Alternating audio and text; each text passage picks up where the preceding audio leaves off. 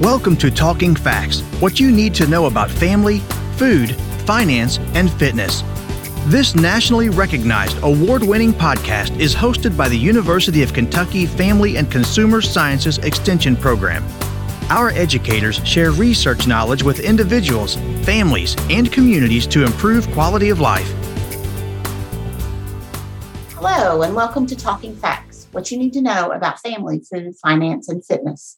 I'm your host, Mindy McCulley, Extension Specialist for Instructional Support with Family and Consumer Sciences Extension at the University of Kentucky. Today, my guest is Dr. Courtney Luecking, Assistant Professor and Extension Specialist for Maternal and Child Health. Welcome, Courtney. Hello, Mindy. Nice to see you. We're going to talk about the very beginning of life and what we can do to support babies while they are still in their mother's womb. Yes, yes. I'm going to talk about proper nutrition during pregnancy because we may not think about it, but there is a lot of brain development happening during that time. Exactly. So, our topic is, and I'm glad you said that the brain development. Our topic is brain food, nutrition for supporting baby's brain development pregnancy. And I think that we're going to have lots of fun today. So, let's just get started. I know it's been a long time. My children are old, but when I was pregnant, I was very sick all throughout my pregnancy. Oh.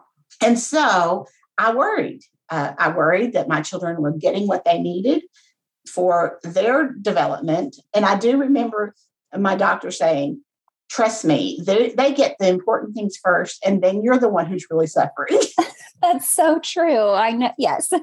so, so even though it seemed like I never kept anything down, they were getting the nutrition that they needed because I kept it in long enough for them to get something. Amazing and, and true. I mean, your your concerns are very valid. You know, because nutrition is so important during that time. Yes. So let's talk about how does what we as moms eat impact the brain development of our children who are growing inside of us? Yes. So brain development is very rapid during pregnancy. And to give you some numbers to go with it, in the fourth week of pregnancy, so oftentimes before many women know they are pregnant, a fetus, that's what we call a developing baby, a fetus, a fetus's brain has about 10,000 cells. That's still a lot already.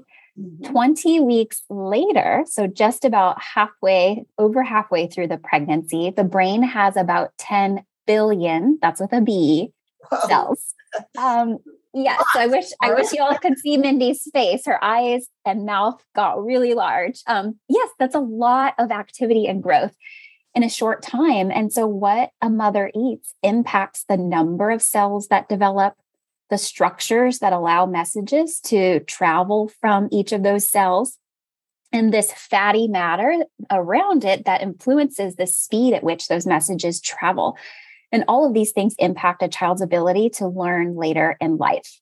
And so, certain nutrients are going to play very specific roles in the development of the brain as well as the spinal cord. So let's talk about those specific nutrients that are going to really impact our, our brain health of our fetus. Yes. So the word nutrients, in case anyone listening is new to this word, I want to let you know that nutrients refers to specific substances in food that provide nourishment that's essential for growth and health. And so there are many that support fetal brain development. These include protein, iron, zinc, copper, and a variety of fat. But three nutrients I want to highlight today include folic acid, choline, and iodine. And probably those are ones that we don't talk about a whole lot. Maybe the folic acid people have heard about, but I doubt that anybody sits around and talks about choline and iodine. You know, you, bring up a great point. We've known about folic acid for a while. And so I think most people have probably heard a message at some point um, during pregnancy or of you know women who are, are of childbearing potential um, that folic acid is important for forming the neural tubes very early in pregnancy that ultimately become the brain baby's brain and spinal cord. And it, so it prevents a lot of major birth defects of the brain and spine. And it's important long before someone knows that they're pregnant. And so it's important to get enough in those early phases. But yeah, like choline, that's actually newer on our radar, if you will, in regards to its importance during pregnancy. Choline is a mineral that supports proper development of the baby's brain and spinal cord, um, but also lifelong memory function. so I'm like, hmm, maybe my mom right needs a little more choline in her life, right? That's right. yeah, and then iodine, we might know more about that in regards to thyroid hormones. Um, I, I, iodine deficiencies can lead to problems with thyroid hormones, and the thyroid controls a lot of functions in our body including a baby's brain development in those early stages of pregnancy. So that's why we'll talk about those three today. People might have uh, heard about iodine through their salt, but we, of course, want to limit salt intake. So we're going to talk about other sources of iodine, I'm guessing. We sure will. All right. Okay. How important are prenatal supplements? Because I know that that's something that, that we're often given as pregnant mothers. And so, how important are those supplements? Yes, we always want to start with a variety of healthy foods. Food is our baseline for getting what we need to support growth and development at any point in life. But during pregnancy, because those needs are increased, and to your point, you know, sometimes you can only consume so much right. um, or only keep so much down, prenatal supplements are recommended to help meet those increased needs because food alone can be tricky to meet some of those nutrient needs.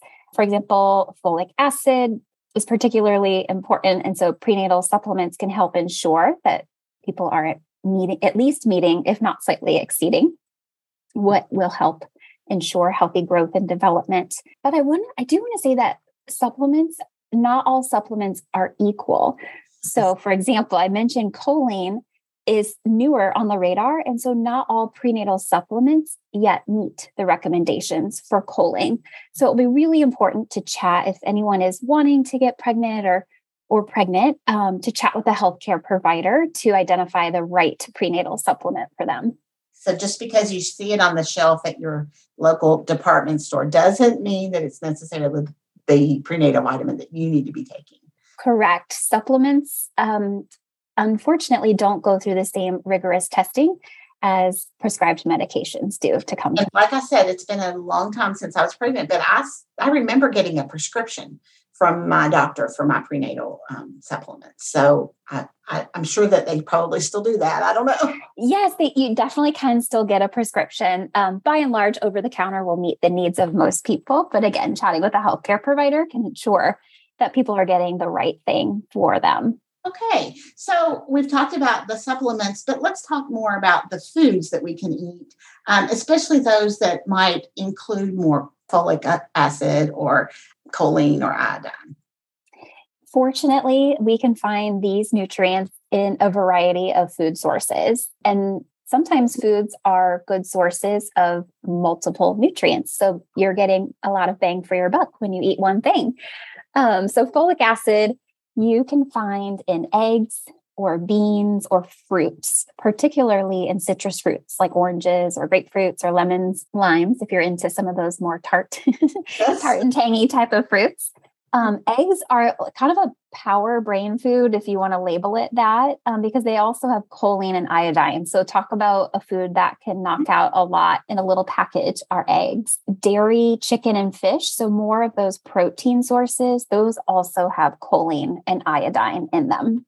Well, and let's talk about eggs for a minute because we used to worry about the cholesterol in eggs, but now we don't so much, right?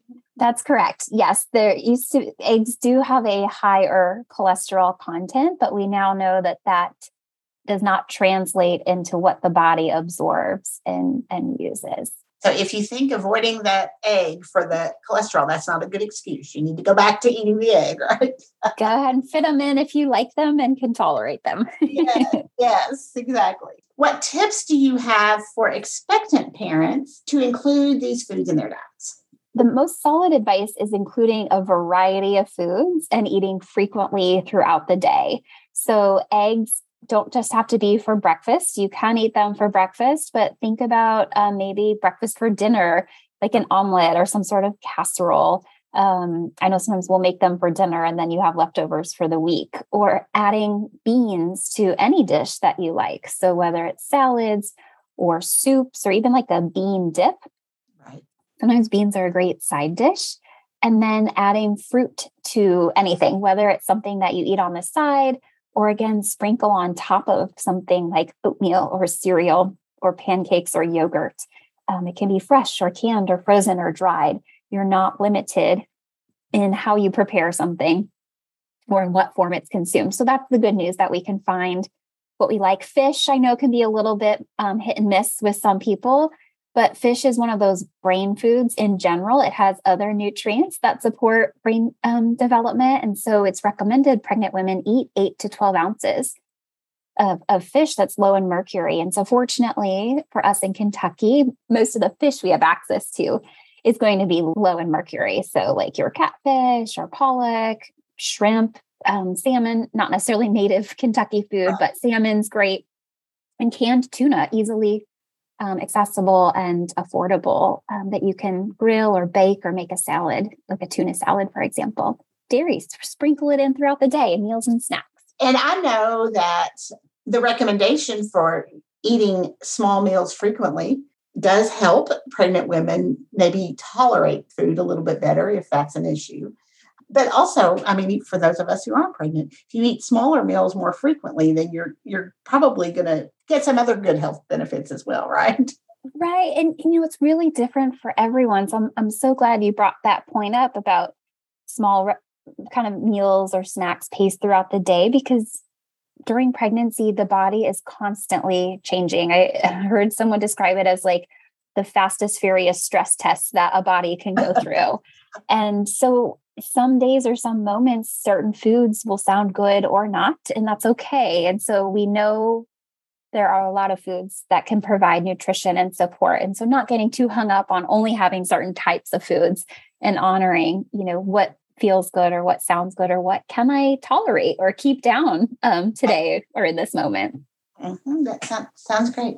Well, I know that our babies um, in the future are going to appreciate us having this discussion because their brains are going to be so much more developed and so much better off in the long run. They will. if you are just tuning in, you are listening to Talking FACS, and we are available on all major podcast providers.